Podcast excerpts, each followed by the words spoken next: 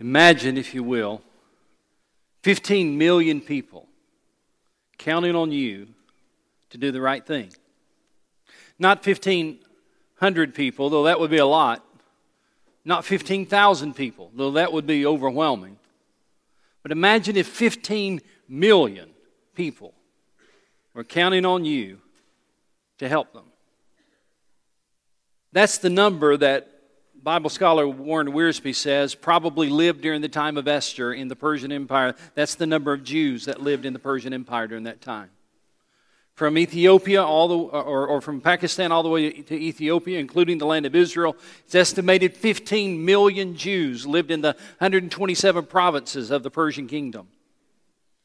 15 million people hoping that somebody will do something to help them. If you look up the word genocide in the dictionary, you'll find this definition the deliberate and systematic extermination of a national, racial, or cultural group of people. It is the, the systematic extermination of a group of people. Now, Hitler tried that in Germany, didn't he? More than six million Jews were murdered in the concentration camps of the Nazi regime between 1941 and 1945. But Hitler was not the first. There was another man named Haman. He was the Hitler of his day. He tried to exterminate the Jews not in a four or five year period, he tried to exterminate the Jews in a single day. Open your Bibles to Esther chapter 4. That's where we are today. And for those of you, perhaps you weren't here last week, you're on vacation, or maybe you're visiting for the first time, let me explain that we're doing a series through the book of Esther, our summer series through the book of Esther, chapter by chapter. Last week we were in chapter 3. And in chapter 3 last week we met a, a new character to the story, a man named Haman. And Haman hated a Jew named Mordecai, and he hated him so much that he decided to do something with his hatred.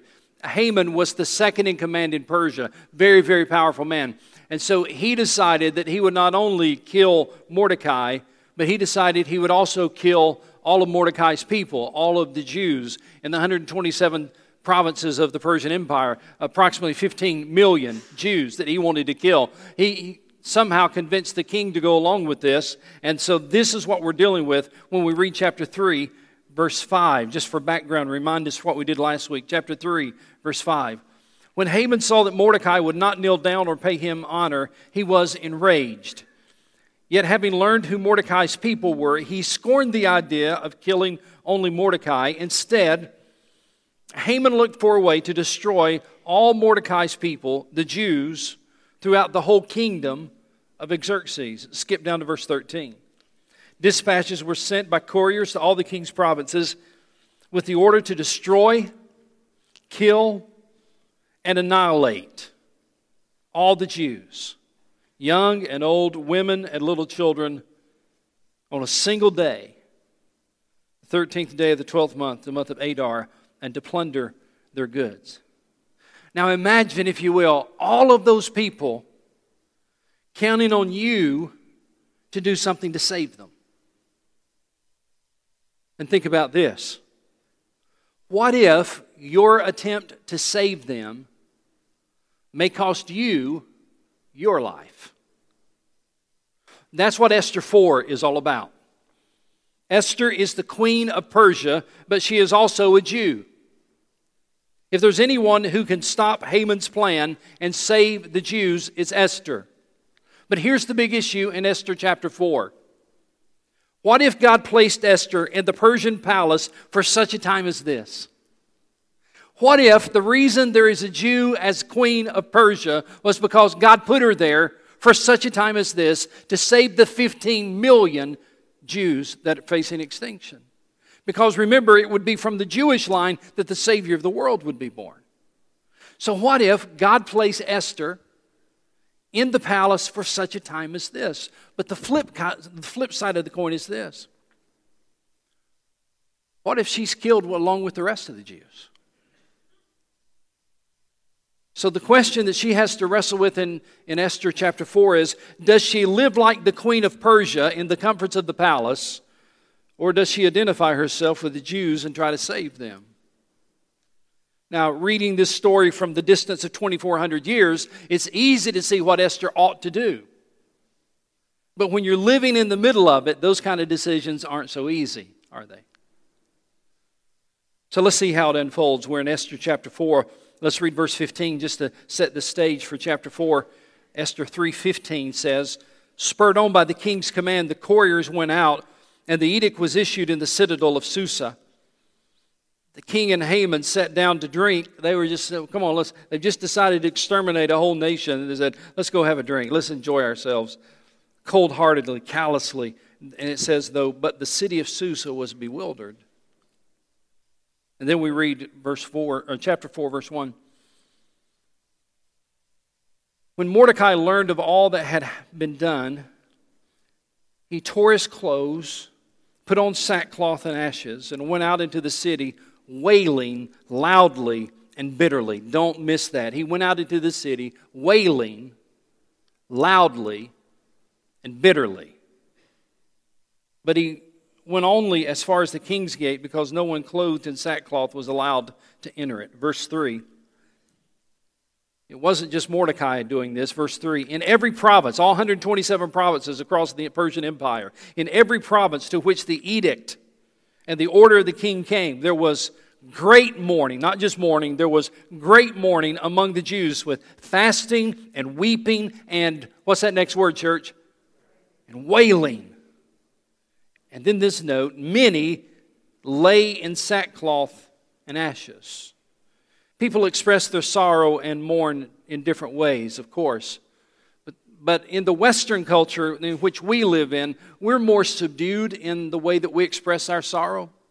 In the Western culture in which we live, we usually cry with and compassionately hug and support those who are grieving. I'm going to be doing a funeral this afternoon, and, and probably there there will be tears shed, there will be compassionate hugs, and that's just kind of the way that we express our sorrow here in the West. But in the East, even to, in today's time, in the East, sorrow is expressed vocally and visibly, especially in the biblical days.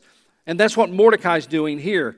Mordecai is expressing his sorrow, his bitterness, his, his uh, grieving. He's expressing that visibly and vocally, and he's holding nothing back. And the Bible says he puts on sackcloth. Now, I doubt that you got any of that this week at Old Navy. You probably didn't see any of that on sale at Old Navy this week. So let me tell you what sackcloth is. Sackcloth is a garment that you would wear that was made out of goat's hair. It was very heavy, it was very coarse, very kind of uncomfortable to wear. Uh, it was dark in color. And they would put this on as a sign of, of grieving, as a sign of mourning.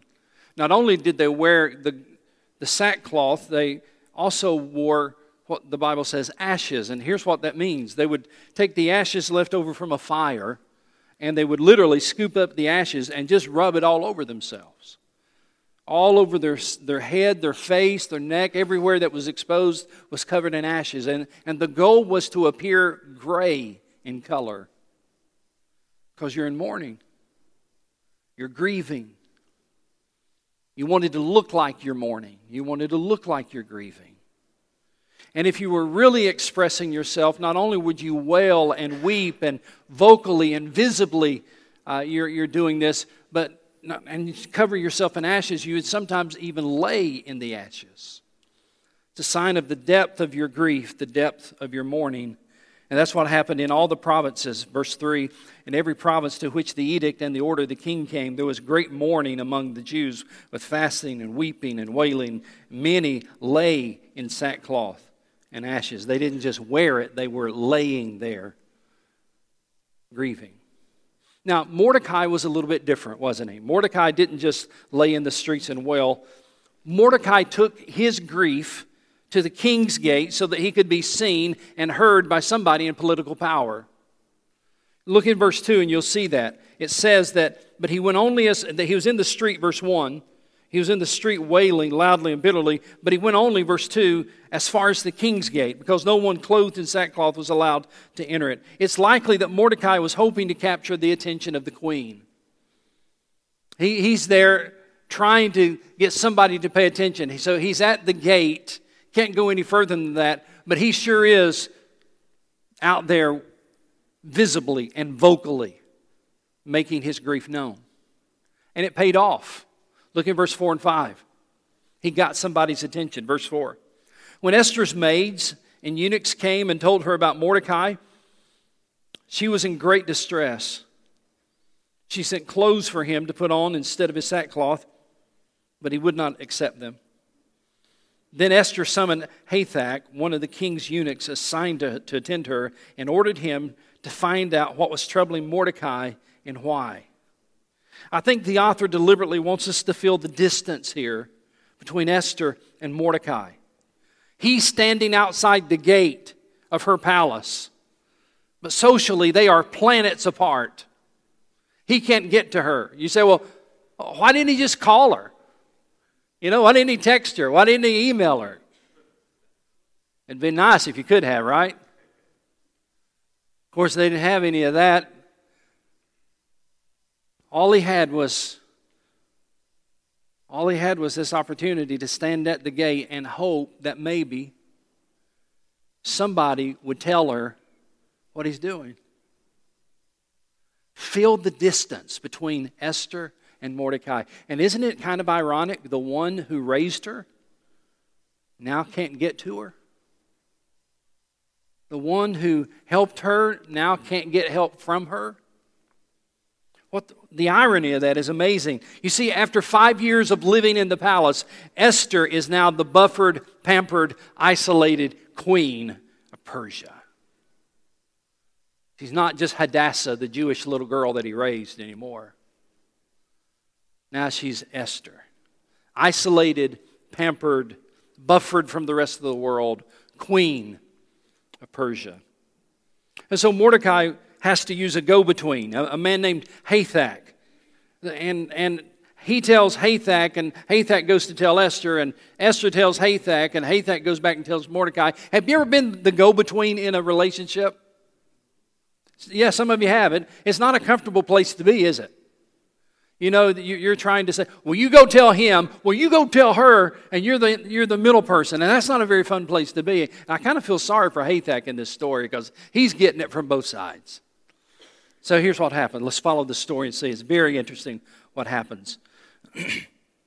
and I think this delay and relay between Esther and Mordecai just doubles the drama. Verse 6 So Hathach went out to Mordecai in the open square of the city in front of the king's gate.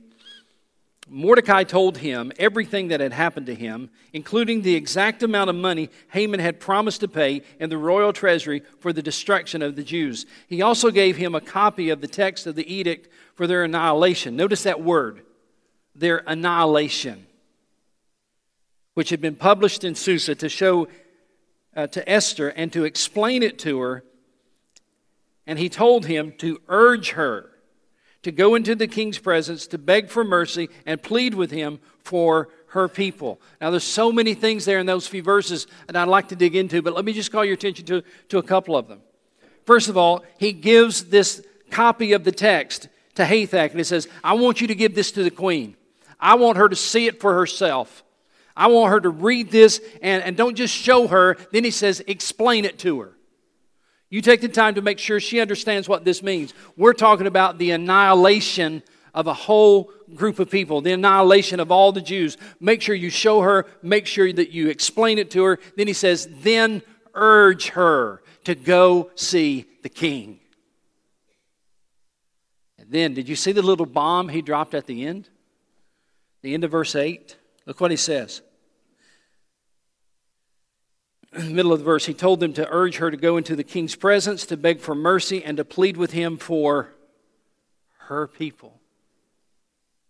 Her people. Esther's superficial palace life is about to be shattered. I, I bet Hathach was, when he heard this, her people, he thought, wait, wait a minute, wait a minute. Don't you mean the Jews? Yeah, her people. Her people. I thought she's, this is Queen Esther. She's the queen of Persia. But she's also a Jew. You tell her, you remind her about her people. Hathach turns to go back to Esther, and in his mind, probably he's trying to figure out how in the world is the queen of Persia a Jew? So he's trying to process all of this. And, um, oh, before we read anything else, let me remind you of something else. Remember, it was Mordecai who told Esther, Don't you tell anybody that you're a Jew? Let me remind you, go to chapter 2, verse 10. Esther had not revealed her nationality and family background because Mordecai had forbidden her to do so. Verse 20, chapter 2. But Esther had kept her secret, I'm sorry, but Esther had kept secret her family background and nationality, just as Mordecai had told her to do. For she continued to follow Mordecai's instructions as she had done when he was bringing her up. Mordecai was the one telling Esther, now don't, eh, don't, don't let anybody know that you're a Jew. And now here's Mordecai divulging that the queen of Persia is really a Jew from Israel. So he told them to urge her to go into the king's presence to beg for mercy and to plead with him for her people. Verse 9. Hathach went back, reported to Esther what Mordecai had said. I, I bet he was kind of reluctant to share that, don't you? Verse 10. Then she instructed him to say to Mordecai, All right, well, you tell him this. Verse 11. All the king's officials and the people of the royal province know that for any man or woman who approaches the king in the inner court without being summoned, the king has but one law that he be put to death. The only exception to this is for the king to extend the gold scepter to him and to spare his life. For 30 days, but 30 days have passed since I was called to go into the king. Now, here's the situation. Although the king was her husband, Esther couldn't just stroll into the office one day and say, Let me tell you what I'm thinking. I got a question for you.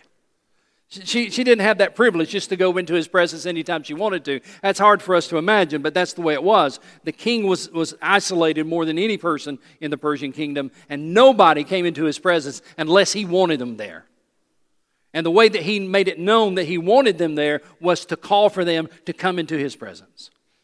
And if somebody came into the throne room and he had not called for them, the law stated he, they would be killed immediately on the spot. And the only exception to that is if the king, for some reason, decided he wanted to have a conversation with that person, he could extend the golden scepter, and that person could touch the golden scepter, and their life would be spared. And so here's what Esther says She says, You go back and tell Mordecai. Everybody in the province knows about this. Everybody knows the rule. Everybody knows the way that the king rolls. Everybody knows that if I go into the palace unannounced, uninvited, it's probably going to be the end of me. Mordecai should know this, but you be sure and tell him that. And then she drops this little bomb. Oh, by the way, it's been 30 days since the king has invited me into his presence. So if we're waiting on him to invite me, probably going to be a while. It makes you wonder, they've been married now for five years. Has the spark gone out?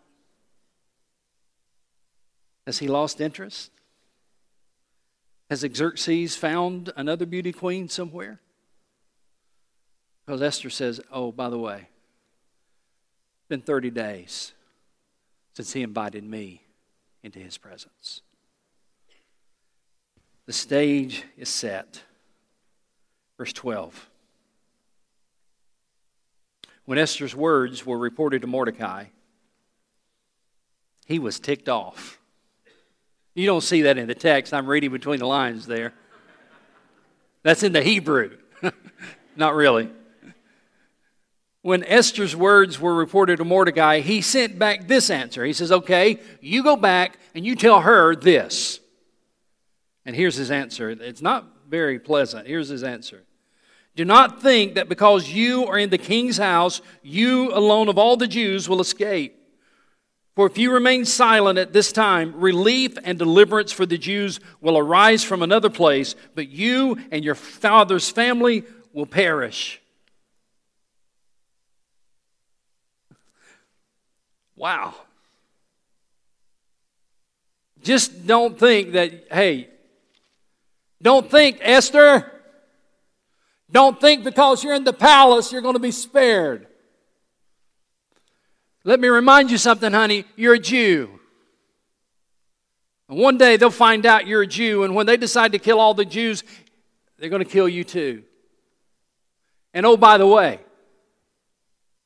if God brings somebody else, because God doesn't need you and He doesn't need me, if God brings somebody else to deliver the Jews, guess what? He won't spare you. You know, you know what Mordecai was saying? Mordecai was saying, This is the way I see it.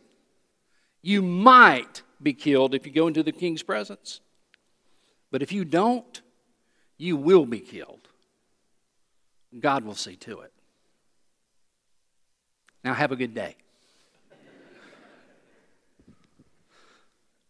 Wow. Your life may be in jeopardy if you go to the king uninvited, but your doom is certain if you don't. That's what he's saying. And then we come to the second half of verse 14, and this is the part of Esther that you know, if you know anything about the book, it's the most famous part of the book, and it's a much more positive message. And this is what he says and who knows? But that you have come to a royal position for such a time as this. Here's what he was saying Esther, what if you were born for this moment? I mean, just think about it. Think of how unlikely it is, Esther, that you're queen of Persia. How do you explain that, Esther? I mean, just think about this. Remember when all the Jews were allowed to go from Persia back home? Why is it that we stayed? And about that same time, isn't it interesting? Isn't it a coincidence that about that same time that Vashti was deposed, removed as queen? And remember that day when some of the king's men saw you walking down the street and, and they said that the king would like to have you in his harem? And uh, how do you explain that connection? And, and then when you went into the king's harem, you remember that eunuch that just, you found favor with him and he took special care of you? And, and just think about the way that you were treated and the beauty treatments that you got and all that stuff. And, and then, can you explain, Esther, how out of three or four hundred beautiful women, you're the one the king decided on? I mean, just think about it, Esther. How is it that an orphaned Jewish lady is queen of Persia at the exact time when the Jews are about to be exterminated? Could it be? Could it be that maybe you were brought to this place? for this purpose, for such a time as this. Esther found herself in one of those defining moments, didn't she? Those defining moments in life. Would she identify herself as one of God's covenant people, or would she continue to live as a pagan in the king's palace in Persia? Well, let's see what happens. Verse 15. She comes to this defining moment, verse 15. Then Esther sent this reply to Mordecai All right, you go back and tell him this. Go gather together all the Jews who are in Susa and fast for me. I told you in the first message, God's not mentioned in this book, but it is implied in various places. And here's one of those places. They weren't just saying, I don't think, fast, because fasting, going without food is not going to do a whole lot of good to change anything. But fasting to God and praying to God. That's what they're talking about here. Go gather together all the Jews who are in Susa and fast for me. Do not eat or drink for three days, night or day. And I and my maids will fast as you do. And when this is done, I will go to the king, even though it is against the law. And if I perish, I perish. Is that a great answer or what? Uh, keep in mind, she's only had a brief slice of time to figure this out. She's only had a small window of time to figure out what she's going to do and how she's going to respond. But she's determined to make a difference no matter what the consequences to her personally. And she declares, If I perish, I perish. I love Chuck Swindoll's comment about this. He said, The softness of the palace became uncomfortable for Esther. The softness of the palace became uncomfortable when she realized what was at stake and her people would be exterminated. Now, there's two primary principles that arise from this passage I want to give you as we close. I've got about five minutes here. I want you to write down some things real quickly. Two primary principles. Here's the first one there are defining moments when you have to decide who you really are. Esther had to decide if she was a Jew or a Persian queen. And we all face those defining moments, don't we? Defining moments when we have to decide who we really are. You have to decide sometime if you're a Christian or not. When you're faced with that opposition at work and you're, you're tempted to compromise your standards and your ethics and all of that kind of thing, you have to decide, that defining moment, you have to decide who you really are. Are you a Christian or not? When you're faced with temptations and opportunities that, that could take you down the wrong path, you have to decide, don't you, who you really are. Are you a Christian or not? Are you going to identify yourself as God's people? Or are you going to go along with the pagan crowd, those who don't know God? I want to tell you something about those moments, those defining moments. They're not easy, they're very, very difficult. But Alistair Begg had it right when he said, There is no such thing as secret discipleship. Either secrecy will destroy the discipleship, or the, the discipleship will destroy the secrecy.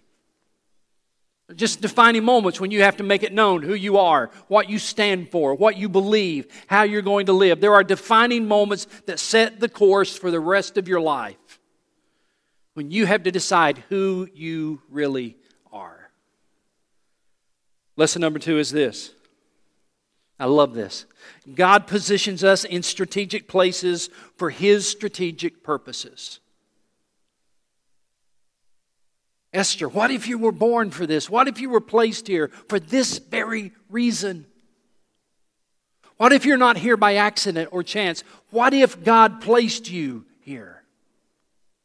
And we have to decide if we're going to make a difference with our lives, regardless of the consequences. Esther had to say, If I perish, I perish. Whatever the consequences, I believe God has strategically placed me here. And you have to face those same kind of decisions. Because sometimes when you decide to identify with God's people, when you decide to identify as a Christian, it will cost you. Especially, ladies and gentlemen, in the world in which we are living, it's going to cost you more and more. We sometimes have to overcome ourselves in order to be used by God.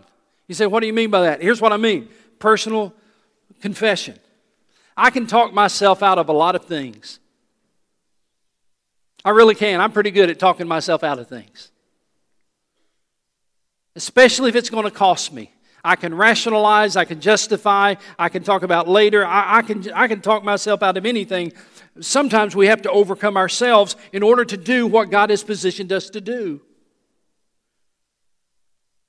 You may have to change your thinking or maybe even change your praying from God bless me to God use me. Now, now listen, listen. I like God bless me. I like that. God bless me is fun. God bless me is wonderful. God bless me is about me. God use me. That's a totally different story, isn't it? God used me as about Him, and it's about them who don't know Him. God used me as challenging. God used me as scary.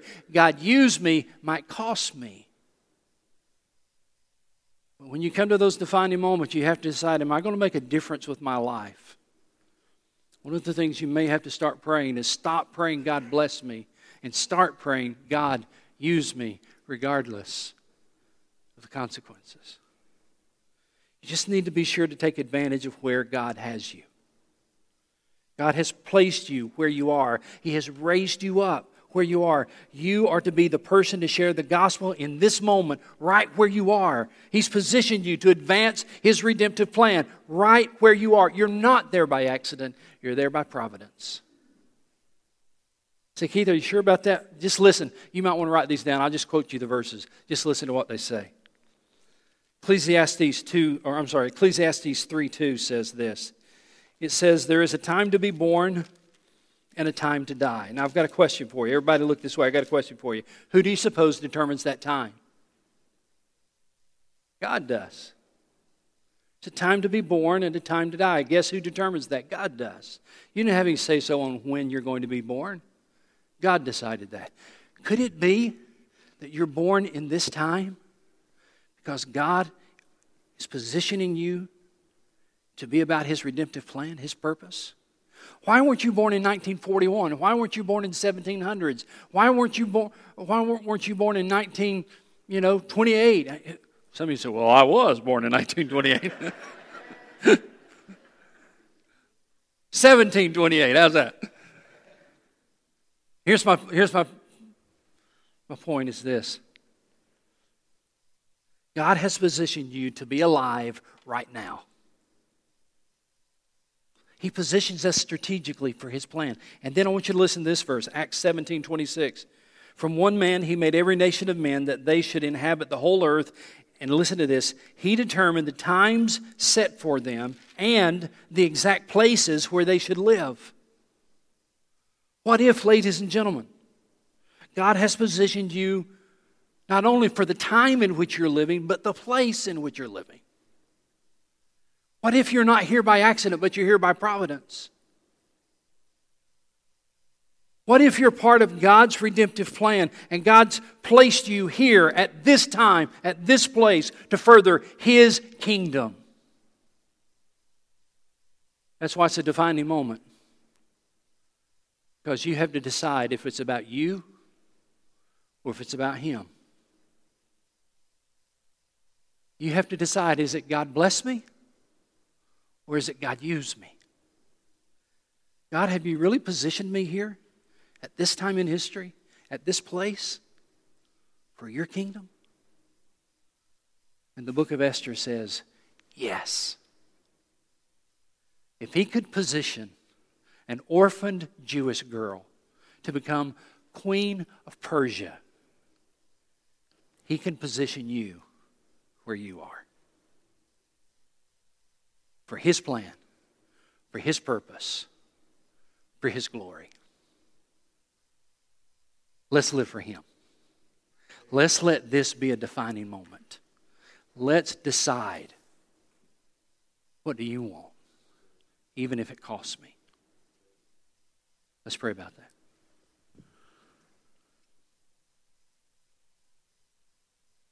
Father, thank you for loving us, and indeed you have blessed us.